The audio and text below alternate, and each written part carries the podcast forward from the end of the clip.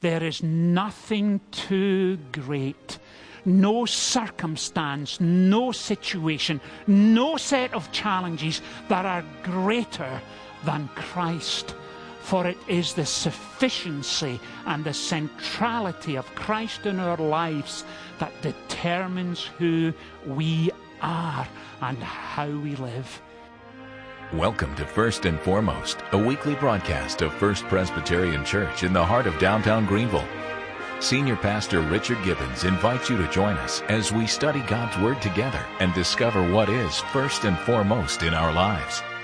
And today we're turning to Philippians chapter 2, and we're reading together verses 1 through 11.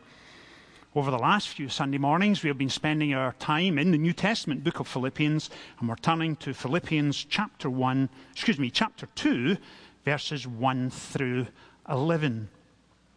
We know, of course, the Apostle Paul is writing from a Roman prison cell. He's writing around the year AD 60, and he's writing to encourage the church in Philippi. And you'll find it on page 1827, 1827 of the Church Bible.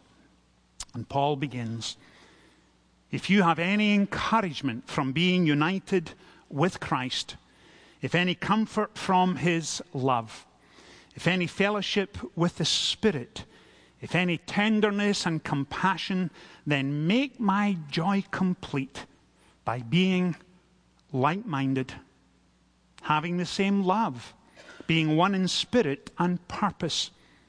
Do nothing out of selfish ambition or vain conceit, but in humility consider others better than yourselves.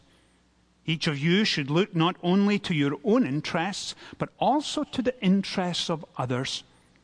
Your attitude should be the same as that of Christ Jesus, who, being in the very nature God, did not consider equality with God something to be grasped, but made himself nothing taking the very nature of a servant, being made in human likeness, and being found in appearance as a man.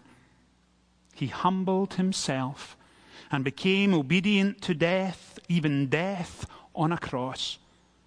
Therefore, God exalted him to the highest place and gave him the name that is above every name, that at the name of Jesus every knee should bow in heaven and on earth and under the earth, and every tongue confess that Jesus Christ is Lord, to the glory of God the Father. Amen. We do trust that God will bless to us this reading from His holy word. In the course of a year, I, like each of our pastors, find myself involved in a number of weddings.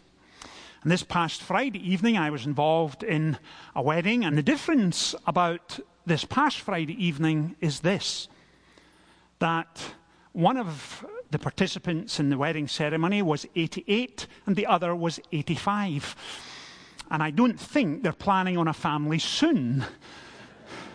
But it was just a great joy to get to know them.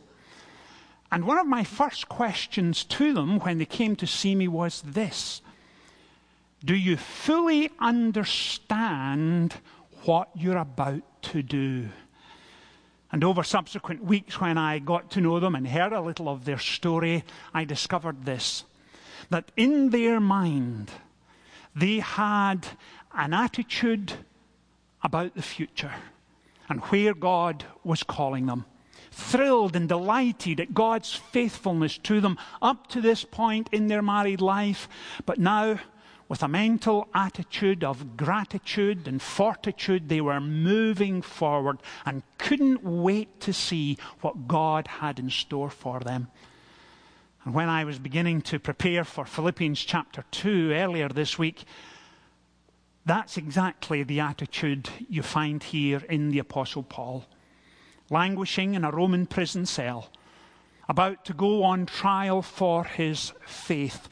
He should have been facing some of the darkest days of his entire life, but his attitude was one of looking forward.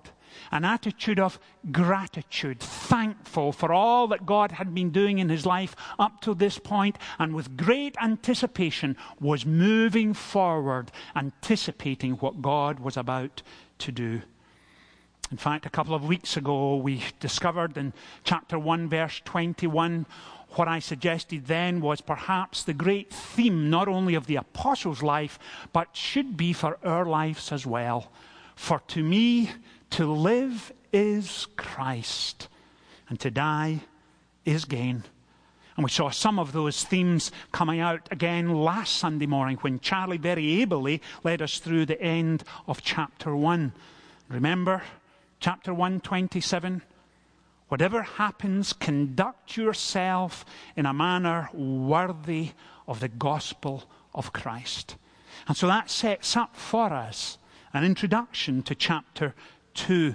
As we come this morning, you will remember, of course, that chapter 1, the Apostle Paul focused on what it meant to, be, to have a secure spiritual home, a place where you sense that you belong, a place that is life giving and life affirming, a place of engagement with the living God.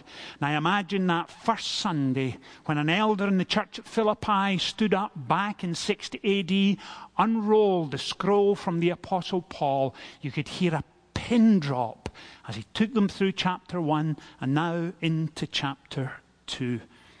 And as you come to chapter 2, the Apostle Paul gives us a powerful reminder that it is not enough to come to church on a Sunday morning simply for information and inspiration. But in chapter 2, he's encouraging us to take the biblical principles he lays out for us and then apply them to the challenging and messiness of our everyday living. And that's exactly where he's going in chapter 2. Look at it with me again at verse 1 if you have any encouragement from being united with Christ, if any comfort from his love, if any fellowship with the Spirit, if any tenderness and compassion, then make my joy complete by being like minded. Any encouragement from being united with Christ. That theme, united with Christ is one of the great themes of the New Testament. It plays a central part not only in the Pauline epistles, but also in the Gospels. And the Apostle Paul is laying out with stunning clarity what does it mean to be united with Christ. And this morning you may be here and saying, Richard, when I first read that moments ago, when we were reading it together, I asked myself this what does it mean? And if you're here this morning and saying, Richard, I understand it plays a central part in the Pauline epistles, I understand it's a major focus of the gospel, but unwrap it for me. Help me to understand and grasp what Paul means when he says that you are united with Christ will allow me to do exactly that. Whenever an individual comes under the convicting hand of God, and he has his hand upon their life, and he draws them to himself. God is not interested in a cosmetic, external work. But when God goes to work in our lives, it becomes radical and deep and vital and essential. And that's what's happening right here. When we are united with Christ, God brings us to that place of deep, overwhelming conviction of our own sin. And He takes us to a place when we willingly, gladly confess our sins and are then what? United with Christ as the Holy Spirit Himself then comes to dwell within our heart and soul. That's what it means to be united with Christ. It's not just something that happens intellectually, it's something that happens supernaturally. The Spirit of God indwells us. And you've heard me say it again and again over these last 12 to 14 months that the same moral and supernatural power that raised Christ back from the dead lives in us. And that's why Paul goes on about it again and again and again. It is that intimate, vital, supernatural work of God taking place in the life of the believer.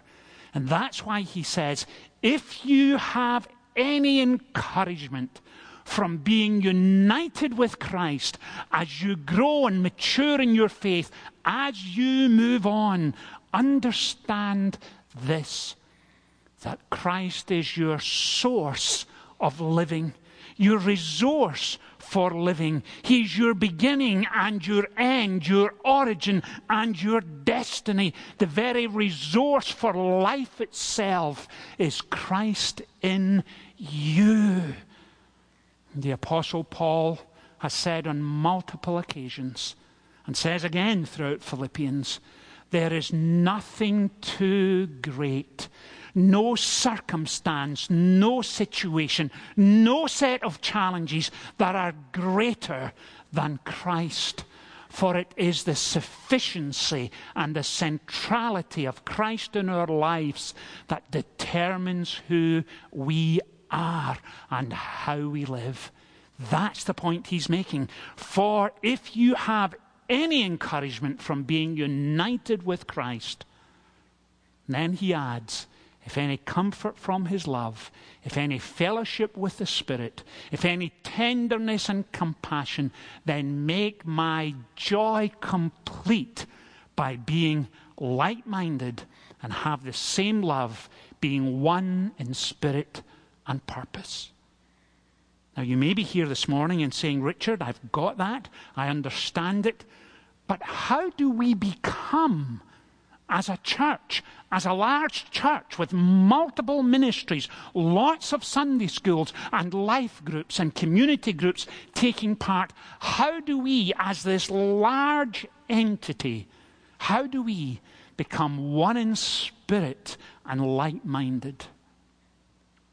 Well, Paul tells us again Look what he says next. Or let me rephrase it this way If you have any tenderness and compassion, then make my joy complete by being like minded, having the same love, and being one in spirit and purpose. And what does that mean?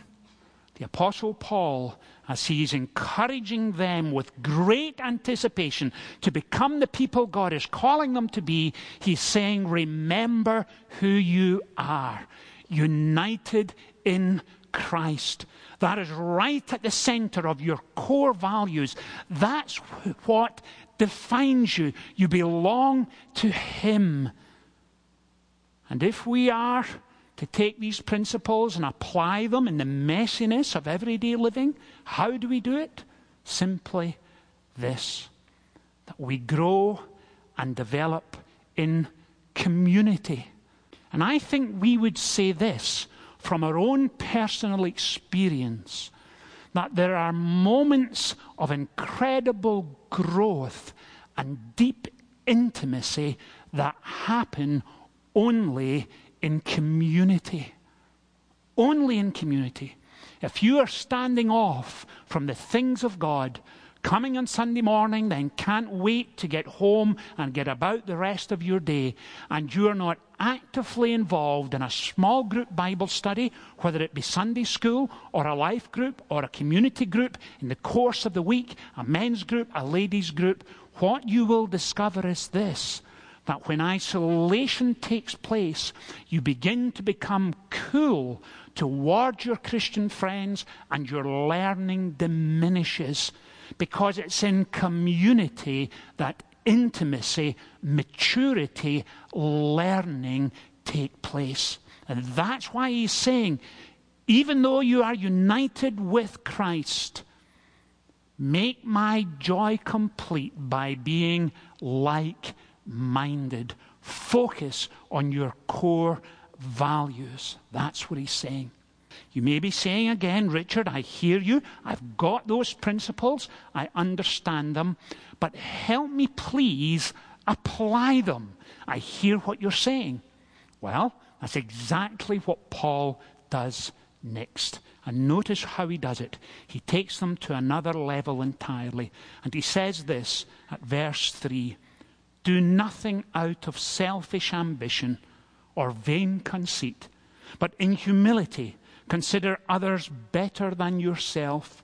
Each of you should look not only to your own interest, but also to the interests of others. Now, what does that mean in a practical, everyday scenario?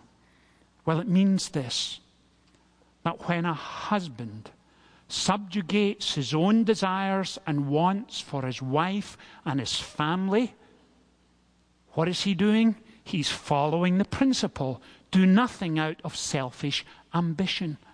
When a mother puts on the back shelf her agenda, her wants, her desires for her children, and ends up taking them to soccer practice and music practice and gym class and ballet lessons. She's putting her own wants, her own needs, her own desires on the back shelf, doing nothing out of selfish ambition.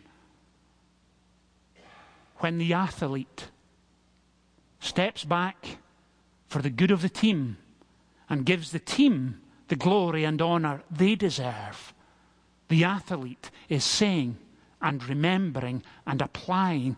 Do nothing out of selfish ambition or vain conceit. When the Christian is unselfish, others mean more to him than himself. Pride has no place in the Christian life, and that's exactly what Paul is telling us here. And you may be tempted this morning to say, Richard, hold on. Let me push back once again. And some of you are doing that, and that's good and healthy. Does this mean that I have no self regard? Does this mean that I have no self esteem or self confidence, that I always want to put others first rather than self? No. This is about an attitude of the mind.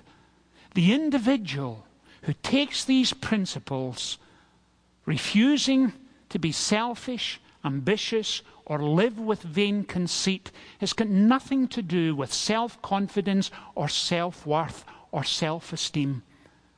Because the Christian, fully engaged with Christ, united with Him, doesn't think less of himself. He just doesn't bother to think of himself at all. That's what's going on here if you are united with Christ, if you're growing and maturing in community, that's the place where you will be refined and shaped and fashioned by the Spirit of God, and self worth and self esteem really don't matter anymore. Why? Because your contentment and your confidence is then found in him because you know you are loved with an everlasting love. That's what's going on here. And finally, in these closing verses, we come to what is one of the greatest Christological statements of the entire New Testament. And it is impossible for me to do it justice in the closing two minutes that we have. Why? Because here, for the first time in the writings of the Apostle Paul, you see the redemptive, eternal purposes of God, not from our perspective, but in fact from God's perspective. And it is utterly masterful. And it's masterful why? Because Paul writes, Your attitude should be the same as that of Christ Jesus, who being in the very nature God, did not consider equality with God something to be grasped, but made himself nothing, taking the very nature of a servant and becoming in human likeness. And the most unprecedented transformation in all of history took place when Jesus stepped back, stepped back from absolute perfection and undiminished deity, stepped away from the glory and adoration and devotion of countless millions of the angelic host, and stepped into this world where he was cursed and rejected for us. And it seems appropriate on a communion Sunday that we should find ourselves here. That He gave up intimacy and that eternal relationship with His Father in order that we would come to know Him. That's what's going on here. And at Christmas, the hymn writer got it right. Lo, within a manger lies he who built the starry skies. That's what's going on here. And in 2 Corinthians, the Apostle Paul put it this way Though he was rich beyond imagination, he became poor so that we, through his poverty, might become rich.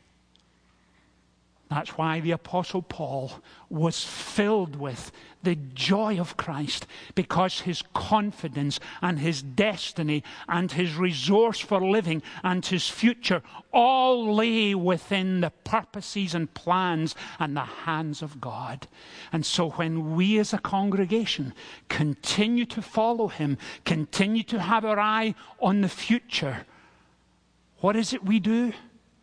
We become, because we are united with Christ, a people whose dreams and passion and great longing are greater than our memories.